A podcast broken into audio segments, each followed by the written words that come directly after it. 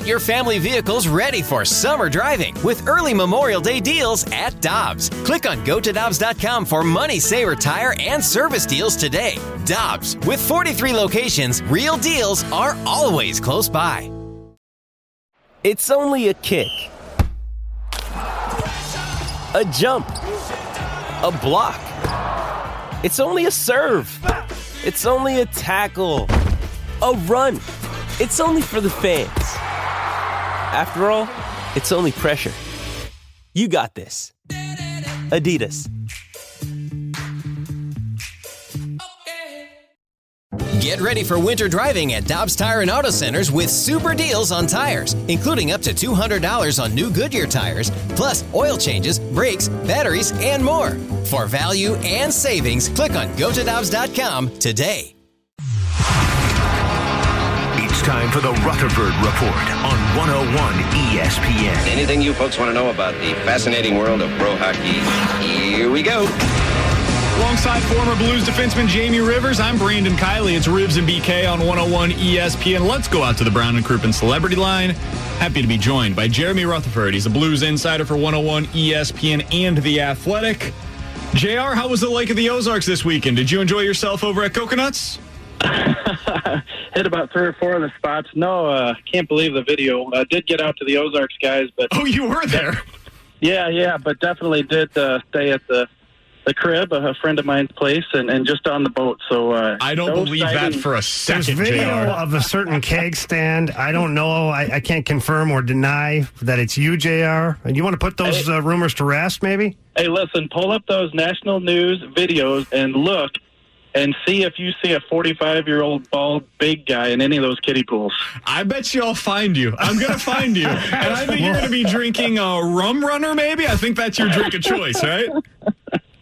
So you guys did see the video, dang it. Jeremy Rutherford joining us here on Ribs and BK. All right, JR. Uh, big announcement earlier today. It sounds like Gary Bettman's going to have a press conference coming up at 3.30 local time. We're going to hear that live on the fast lane.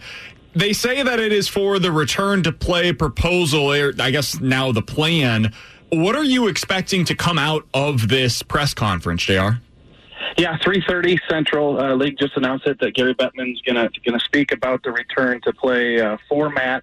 Uh, we all know that that's been in the news a lot within the last week. Uh, for weeks, uh, the league and the union players that make up that executive board have been discussing all these details about the return to play, and so they put it to a team vote the other the other day. You guys have broken that down. That vote 29 uh, to two and uh, it's back in the league's hands. And so now they've uh, done some fine tuning, and they are going to make it public uh, today. So, what do I expect from Gary Bettman's announcement? I think he's going to tell us uh, the breakdown of how it's going to work.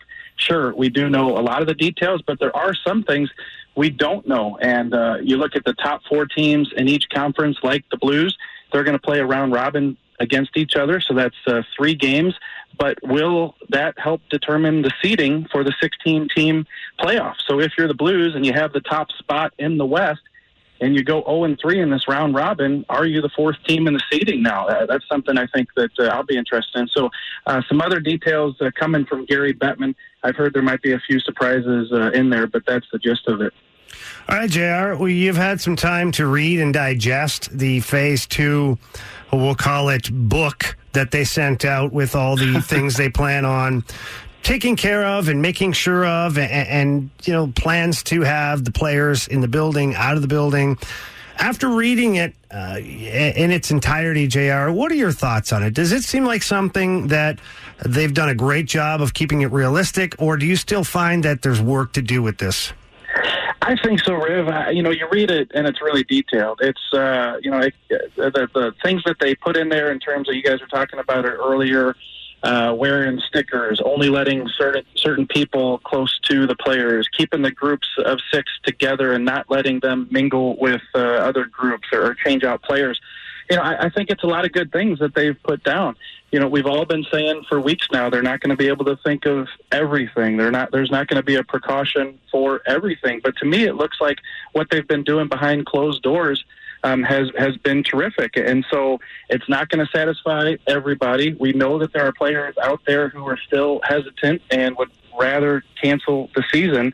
Uh, but for the most part, by and large, we saw how the teams voted.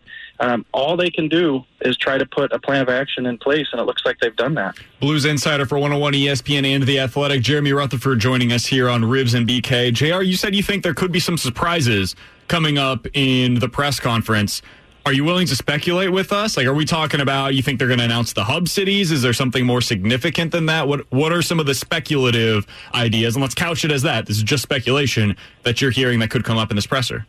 Yeah, no, just a heads up that there could be, you know, some surprises. I honestly don't know uh, what they are. Sometimes you hear that, and uh, you know, they are surprises, and you go, "Wow!" And sometimes you know, they make an announcement and it's, you know, not really surprising. It's something that we've heard. So I don't anticipate anything with the hub cities today. That's just uh, coming from uh, the people involved themselves saying that we're just not there yet. They've got it uh, narrowed down. They've got their group of cities that they uh, they eventually want to tab as the hub cities. Uh, but uh, from what I've been told, uh, they're not there yet with uh, the hub cities. I know that's going to be the next thing after we hear the announcement today. Uh, but uh, you can tell they're taking their time with this. They're giving themselves a little wiggle room by saying that that next phase will begin sometime in early June. Each step is going to have to be a process in itself so that they can, you know, roll it out smoothly and, and not look like they don't know what they're doing. And I think so far they've done a good job of that.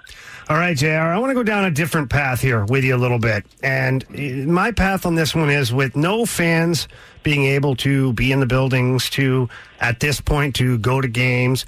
I, there's never been greater time for the NHL or sports in general to get media coverage, to have that access to behind the scenes, to create something, to give the story. So, based upon the proposal that I saw, there's no media allowed in and around the players. How challenging is that going to be from the media side, from your standpoint, to get the story out there, to get the people information that's necessary and promote the game? Because let's be honest, the media are a huge part in selling the NHL. So, two questions. One, how hard is that going to be for you to do your job? And two, how, do you expect the NHL to have some kind of conference call with the media with a proposal on how things will look moving forward? Yeah, Riv, I'm still awaiting some of the details on how that's going to be handled. You know, it's certainly not going to be anything close to uh, what we're used to. Even uh, prior to the NHL shutdown, where we weren't allowed in the locker room and we had to keep our distance, you know, 10 feet away from the players when we did the interviews. I'm talking mid March uh, back in Anaheim, those last couple games before the pause. So I don't expect anything like that. Let's be honest here. What this is about is finishing the season, awarding the Stanley Cup, and most importantly, recouping as much of the $1.2 billion that they could lose. So, do they want the coverage? Yes, they do, but they most want to play the games and get this season finalized. And as I said, recoup uh, the money. They know they're going to get some sort of media attention, whether there are media within the rink uh, area or not. So we're going to do our best to cover it. It will be uh, challenging if that's the case, if we're not allowed in the rinks, and we're just going to have to make do like we've done this entire uh, time. But uh, I do know, just watching the league and talking to people within the league, they realize that this is ample time without the Olympics to be able to capitalize on this from a media perspective. So I can't, I, I can't believe that they would uh, go out of their way or do anything that would minimize the media attention uh, outside the uh, safety guidelines. They're going to do everything they can to be safe, but believe me, uh, they want this coverage and they realize the window that's open to them right now. Final question that I have for Jeremy Rutherford. He's the Blues insider for 101 ESPN and The Athletic. Let's continue down that path for a second, JR. Uh, we, we know that media coverage has been restricted in recent years, right, compared to what it was many years ago. Do you think that we are going to see a time, anytime in the near future, or maybe ever again, where media members are allowed back in the locker room, that you're going to have the same coverage that you had prior to this pandemic? And if not, how much do you think that's going to affect the coverage that our audience sees as fans? Yeah, the Pro Writers uh, Association actually asked that question to the league uh, a month or two ago, and, and the league said this will not change access to the locker room in the future. Once we're able to get through this safely, uh, we will reopen the locker rooms. Uh, I realize that's what they're saying. That remains to be seen. Things change over time, and perhaps you know they get information from health officials in the future that uh, make make the decision for them that uh, they don't want to reopen uh, the locker rooms. J- Jamie, you can uh, remember back in the day with the Blues, we used to go in the changing room. They have two rooms where you change it out of your uniform, and then after the players take a shower, they go into uh, the room where they put their clothes on that they leave the rink in. Uh, that has been uh, off limits for a number of years now, so things have changed.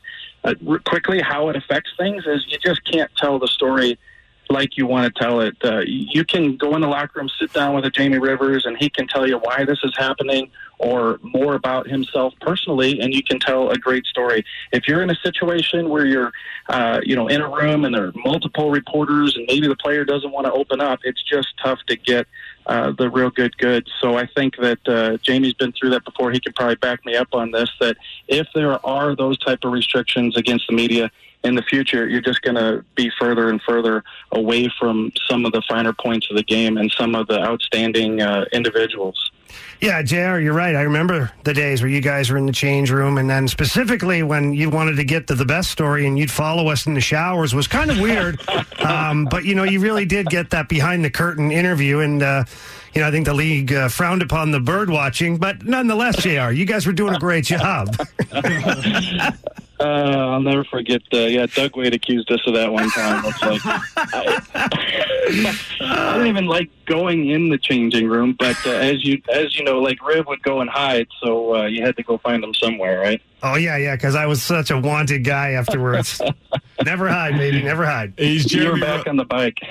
He's Jeremy Rutherford. You can find him. Uh, his his work is at The Athletic, theathletic.com, and he's the Blues insider for 101 ESPN as well. Follow him on Twitter at JP Rutherford. JR, you're the best man. Hopefully, you have that 14 day quarantine. You're about a 14th of the way through at this point. Enjoy the lake next time you go down, man. Yeah, no thanks. And hey, right after Gary Bettman's announcement, uh, I'll have a story up uh, on my Twitter and at the Athletic of what this all means. We'll be waiting for it, man. Thanks so much for hopping on with us today. Thanks, guys. Absolutely. That's Jeremy Rutherford joining us here on Ribs and BK on 101 ESPN. I know some people think that stuff is silly, like the whole, oh, the media's coverage is getting restricted b- b- b- uh, by these sports teams. It does matter for you, the listening audience. If you're a fan of these teams and you like knowing more about the players, you like learning about who these people are and having some of these inside stories of what's going on on the ice. Why is it that a line isn't clicking? Or why is it that a line is clicking in any given day? Uh, why is it that a baseball player struggling right now? Is it potentially an injury? You'll you'll see these things referenced in stories, even if they're not explicitly reported. And these things help you understand what's going on on the field or on the ice. Jamie, you can certainly back that up as a former player, but th- this stuff does matter. And it matters not only for the reporters, but for the audience as well. Listen, as a former player, I, I always knew that the media had a job to do. Okay, they had a job to give the best story possible with the most details and the best information. It's their livelihood, their reputation's on the line. Accept it, deal with it, be be open about it. You know, I'm telling you, I never if you if you're not happy with what they're writing, guess what? Play better. Because ultimately, you control the narrative that's being put out there. You don't like that, you know, Je- Jeremy Rutherford writes something that, oh, you look lazy in your own end. Guess what? Don't be lazy in your own end then. Change it. And as far as the sitting down and talking, there's a trust that gets established between the media and the player. And that's huge because then the media can actually help the player through some tough Yep. times by not just pummeling him all the time. Maybe there is a backstory. Maybe there's something going on. Now you can get that story out there. And same to be said for the players. Uh, you know, you want that relationship with the media so that you can help them out, get them a good story, get them some information that uh, maybe somebody else isn't getting. It's a great relationship to have. I've never understood for the life of me why some players are reluctant to have relationships with the media. Um, just be open and honest about it. If you don't want to talk about something, just tell them you don't want to talk about it. That's it. And ultimately, if you don't like what they're saying, play better. He's Jamie Rivers. I'm Brandon Kiley. It's Ribs and BK on 101 ESPN. Coming up next, it's time for the junk drawer on 101 ESPN.